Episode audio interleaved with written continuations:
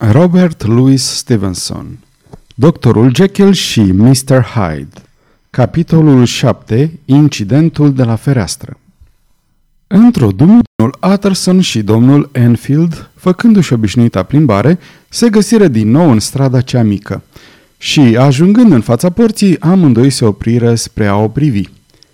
Ei bine, spuse Enfield, această poveste s-a terminat în sfârșit – nu-l vom mai vedea pe domnul Hyde.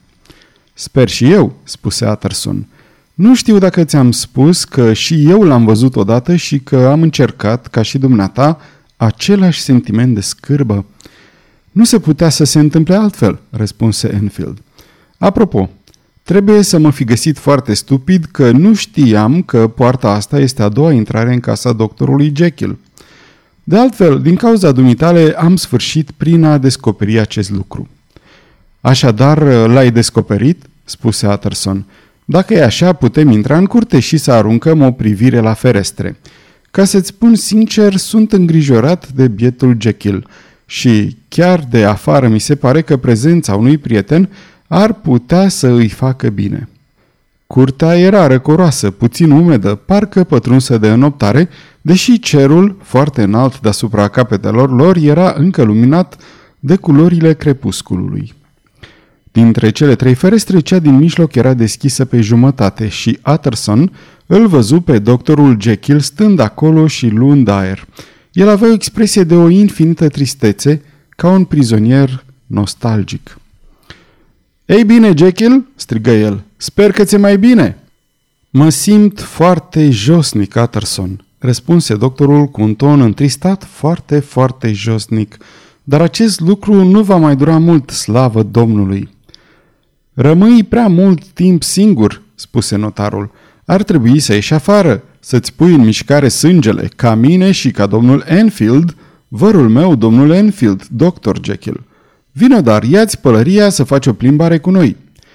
Ești foarte bun, spuse celălalt cu un suspin. Mi-ar plăcea mult acest lucru, dar nu.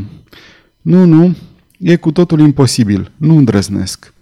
Dar, Utterson, sunt foarte mulțumit să te văd. Este într-adevăr o mare plăcere pentru mine.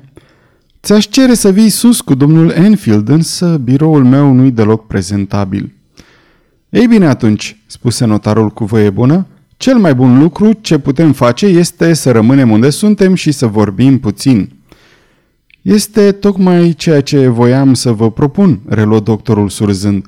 Abia pronunțase aceste cuvinte că surusul dispăru de pe fața sa și făcu loc unei expresii oribile de disperare și de furie, încât sângele celor doi bărbați îngheță în vene. Abia avură timp să observe această schimbare că fereastra fu imediat închisă, dar o singură ochire fusese suficientă.